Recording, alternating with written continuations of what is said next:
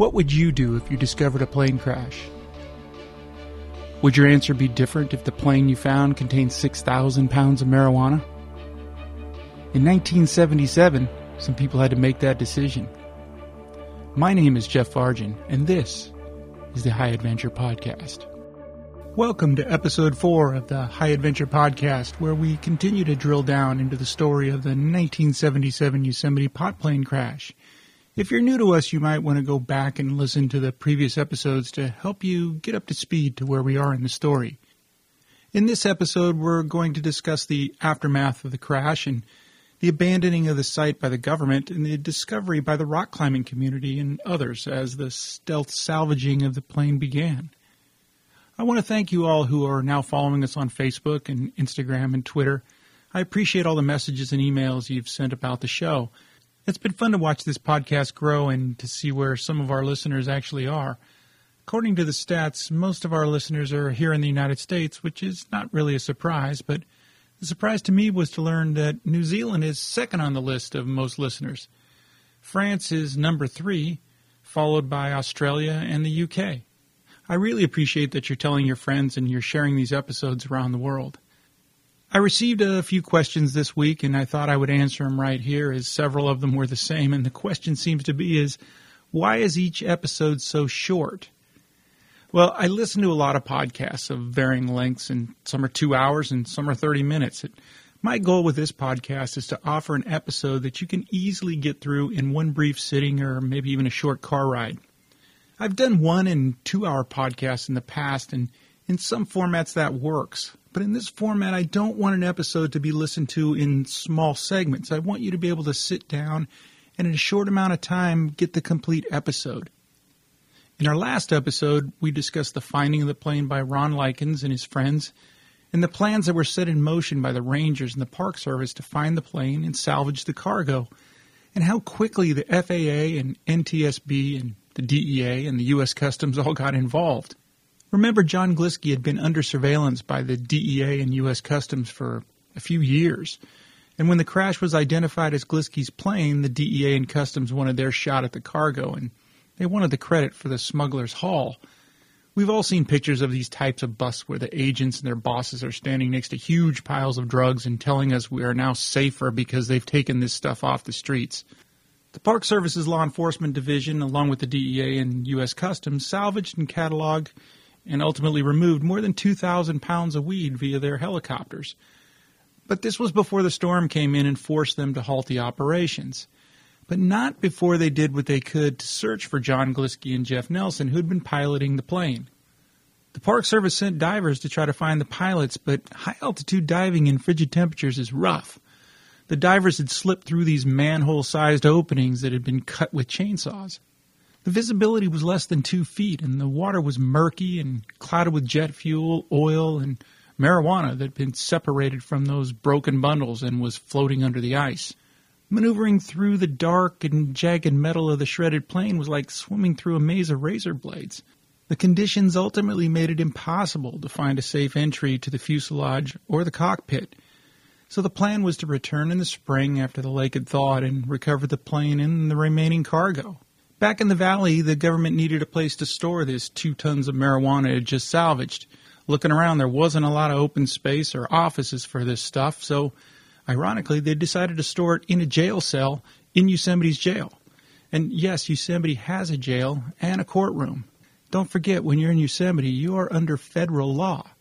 Even if you do something that's legal in California, it may be illegal under federal law, and you can be prosecuted under those federal statutes.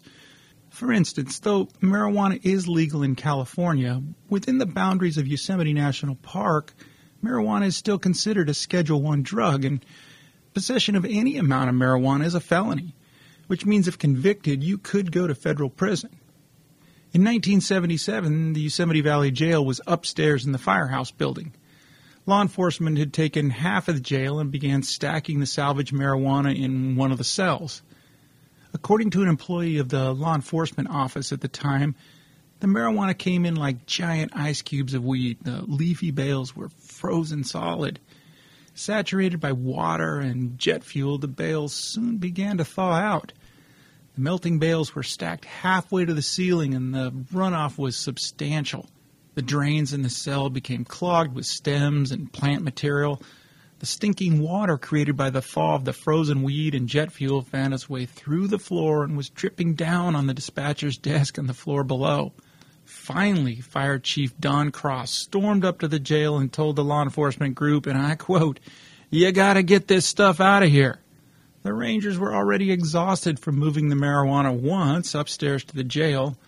Now they're packing up the soggy contraband and they moved it to a large walk in freezer that was normally used to hold block ice that they sold to tourists. When we return from this short break, we'll look at how the climbers and the others in the valley learned about the plane crash and exactly what was on that plane, and then how they would go about their own salvage operation.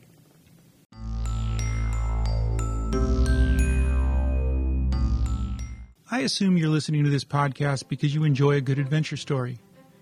Along with the High Adventure podcast, Accidental Productions has produced a number of films in the web series El Cap Bridge, which features discussions with famous and not so famous climbers that hang out in what's called the center of the climbing universe. Our feature film Assault on El Capitan takes you up on the second ascent of Wings of Steel with legendary big wall climber Emmett McNeely as he tries to solve the mystery of the most controversial climb in Yosemite history – a climb that involved lies and deception and even attempted murder. Assault on El Capitan is available on streaming services and platforms everywhere and is free on Amazon Prime. Now back to our story.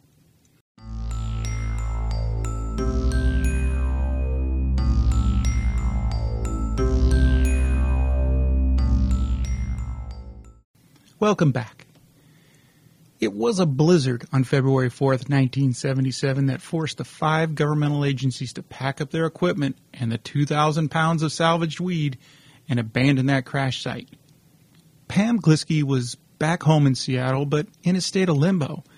She now knew it was her husband's plane that went down in Yosemite. She had told the DEA everything she knew about John's business, but the DEA had already known most of what she had to say. But now all of a sudden, information from the government was scarce. Pam became increasingly cautious and worried about her own safety and her own freedom. Her concerns did seem valid. She'd reported to the DEA what her husband was up to, and now she wondered if she would be implicated in the crime of smuggling. John was probably dead, though she'd always held out hope. After all, they'd not found a body. But if the government wasn't interested in her, would the Moto Magic Syndicate be interested? That's a pretty worrisome thought in itself. She had pointed a pretty direct spotlight on that operation. How do you go through life looking over both shoulders? Pam was going to learn how. This is the part of the story where the timelines are not linear. Several things were happening simultaneously but were unrelated to each other. But these events eventually coalesced onto the shores of Lower Merced Pass Lake. You see, Pam had called a friend who was a lawyer, and he'd acted as John's lawyer in the past. The lawyer was no fan of John's. He was an ex boyfriend of Pam, so that I'm sure tainted his opinion of the otherwise popular John Glisky. Everybody liked John, but this lawyer, for some reason, he was not a fan. But he agreed to do what Pam had asked. The lawyer agreed to travel to Yosemite Valley to sniff around and try to find out anything he could about what was happening with the salvage the search for John, what was happening to the weed, and what the DEA might be up to. So the lawyer flew down from Seattle down to the San Francisco Bay Area and he rented a car and drove the four hours southeast to Yosemite. Always careful and now looking over his shoulder, the lawyer got a room at a hotel just outside the park. He was not about to have a record of his visit anywhere inside Yosemite. Hanging around the restaurants and bars and in Camp 4, the lawyer finally got what he was looking for after overhearing a conversation that a DEA agent was having in the bar one night, the lawyer was able to use that intel and through conversations with locals around Camp 4 was able to put the pieces of the situation together. The lawyer had put together that the fuselage was mostly intact but beneath the ice of the frozen lake, along with the bodies of the pilots and a lot of weed. Before going back to Seattle to tell Pam what he'd learned, he wandered into Camp 4 and told a couple climbers sitting around a campfire about a magic place where marijuana floated up on shore. And the best part was that it was only a 12 mile hike to get there. Around this same time, a couple of young women were standing around a ranger's car one afternoon when they heard an announcement that the crash site was being abandoned. As you can imagine, the word was then going to spread pretty quickly. Keep in mind that the government had been flying agents and officers back and forth from the crash site in helicopters, and those helicopters were landing in El Cap Meadow. This kind of activity is not going to go unnoticed by the locals. So the fact is, the locals had become aware of the crash and the cargo on board. The news was not the crash or the cargo, but that the government was abandoning the site and the weed was now unguarded and seemingly available to anyone who could get up there and pick it up. Now things had changed. The cargo of John Glisky's plane was not going to be seized by anyone he'd ever imagined, or really anyone could have imagined. The valley residents, either the employees or the resident climbers that were often called valley rats or dirtbags, were not really considered to be overly ambitious and given the location of the crash, the government was truly confident that no one would see this crash until they returned sometime in April or May. There were only about 20 climbers living in Camp 4 during that winter. This was a hardy group of people. They were willing to live in tents in the Sierras during the winter. Several of the inhabitants that winter were part of the previously discussed Stone Masters community of elite rock climbers. Never underestimate the tenacity, ambition, and fortitude of hardcore rock climbers. The haphazard sorties of the crash site began in earnest. Logic, barriers of distance, inclement weather, difficulties of trail and terrain have never really applied to climbers or, for that matter, any adventurer. Any weekend you can see bicyclists riding a hundred miles in the rain or freezing temperatures. There's no reason to do that unless it's because you want to. Logic would offer an alternative to riding your bike in these conditions. But adventure athletes don't live or think like anyone else. Adventure athletes do things not because they make sense to others, but because they make sense to them. That's a way of thinking that doesn't exist in normal society. Adventurers live a different mindset, down to their complete devotion to adventure and the seeking of adventure. About a month after the storm that drove the feds away from the crash site, the first of the civilian visitors made their way to the small lake that went from unknown to infamous in a matter of a couple weeks. Stealth exodus from the valley began, first by a few on an exploratory mission, and when they returned to the valley with this information about the crash and what was on the shores, the excitement built, and the green rush was on. Of course, there were rumors about how much weed was on the plane and how much was available to those who hiked in, but no one was prepared for what they found or what they would have to do to get the marijuana off the mountain and down to civilization. Rumors about ownership of the plane and the cargo began to spread, and the anxiety followed. Some had heard that the plane was Colombian, meaning cartel enforcers would soon descend on the valley looking to collect either their property or their cash. Another rumor was that the plane was mafia owned, and this was part of a large organized crime operation. Once again, the thought was there would soon be people coming to the valley and looking for their product, or the people who were holding it. Still, another rumor spread that the plane was part of a government operation and was loaded not only with marijuana, but with cash and cocaine. The story then circulated that the government abandoned the site, but were watching it from a distance to see who would show up and salvage and claim the contraband. All the rumors seemed reasonable, and no one on the ground at the time knew about the syndicate known as Moda Magic and that the plane and the weed belonged to them and they were based in the U.S. There was no knowledge or even a care that the pilot John Glisky was more than a pilot for Moda Magic. He was a principal and possibly a partner in the smuggling operation.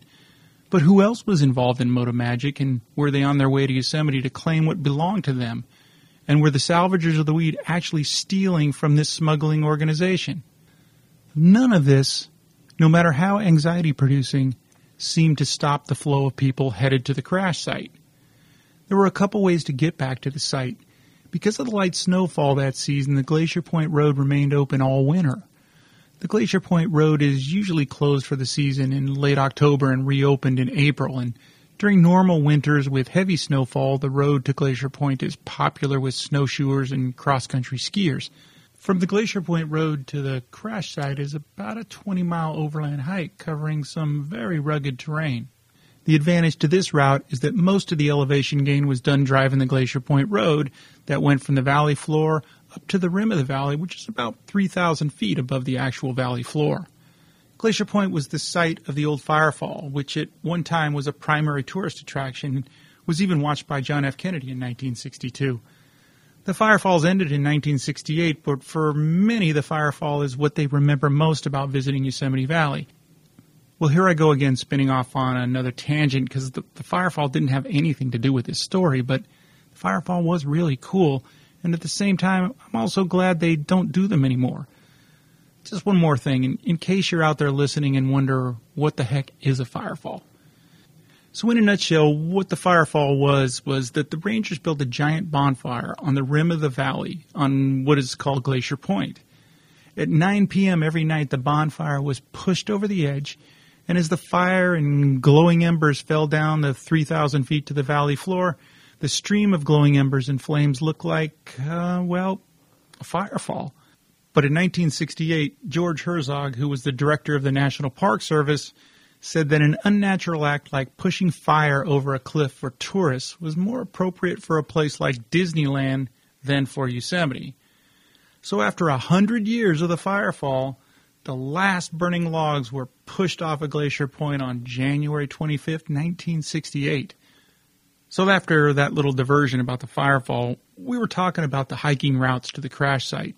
The alternative to the Glacier Point Road was hiking directly out of the valley up the Vernal and Nevada Falls Trail and into the backcountry, covering about 26 miles.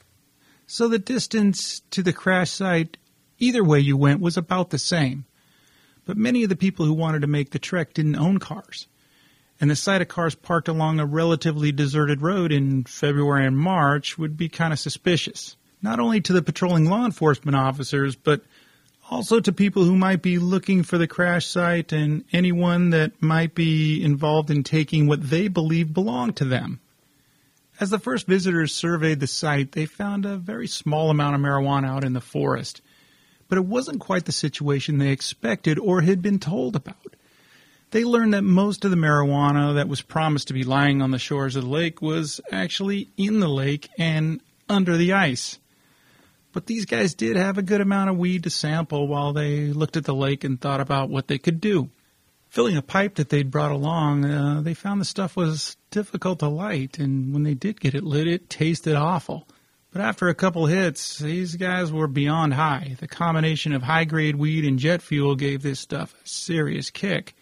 The weed would later be nicknamed Lodestar Lightning, partly from the name of who they thought had built the plane, and partly from the huge flash that sometimes happened when you lit a joint that had a larger than normal amount of jet fuel infused into the leaves. Walking around on the ice on top of the lake, the guys were looking for this mythical weed. They soon saw shadows beneath the ice, and they figured those had to be the bundles, and they had to get to these bundles. But it was clear that tools would be needed, powerful tools, along with a little ingenuity. The next group that came in had beta from the previous visitors. They brought hammers, handsaws, power drills, long metal poles to poke around in the murky water. And one climber whose girlfriend's father worked in maintenance for the Park Service stole the old man's chainsaw and took it to the lake. So along with the chainsaw came gas, add-in tents and sleeping bags and camping supplies for several days. And that's a lot of weight to carry for 26 miles on mountain trails at high altitude. The method to free these bundles of weed went something like this. They'd walk around the ice and look for pieces of the bundle that were sticking up out of the ice that had been frozen around it. They'd use a bar to pierce the ice, but the ice was more than a foot thick, so the chainsaw was the fastest and most effective way to get to and free those bundles. When they got all the obvious bundles, they began to look for the shadows of the bundles that were trapped beneath the ice. They chainsawed open a few large holes in the ice, and with the poles they reached down through the holes into the freezing water, fished around, and hooked these bundles and pulled them towards the holes. And then they muscled and wrestled these things out of the hole. Remember, these bundles were 40 pounds each dry. Saturated, these bundles weighed over 80 pounds, and these guys were going to have to carry these very large and awkward bundles on their backs in winter over rough terrain for more than 26 miles back to the valley. In a few days, the first bundles started to show up in the valley. The appearance of so much weed was startling, and the condition of it was even more shocking. Soaked in a lake water and jet fuel mixture, this stuff was going to have to be dried out before anything could be done with it. And now word was spreading, and there was a caravan of people going up the trail with large and heavy tools and bringing giant bundles of marijuana back down to the valley. Some people made only one trip and felt like they'd had enough to smoke a little, sell a little, and move on. Others made multiple trips and had larger plans in mind ideas of dream vacations, climbing trips, new cars, houses, and maybe be able to start a legitimate business if things worked out. And for some, it did work out. Back in the valley now, there were hundreds of pounds of wet weed that needed to be dried out. Tents became a valuable commodity as all available tents in Camp 4 and around the valley were filled with weed left to dry. Caves and remote and secret areas that climbers sometimes used as homes became covered in weed as it was laid out to dry. Being winter in the valley, it was relatively quiet. The law enforcement office was running a smaller crew, and there was virtually no chance a random tourist would stumble upon a rocky open field or small meadow that was sheltered deep in the forest and covered in weed. So confidence grew amongst the salvage teams. No one seemed to be getting in trouble. No one seemed to be getting arrested. Yet. But that would change. And no one had died or had been murdered yet. But that would also change.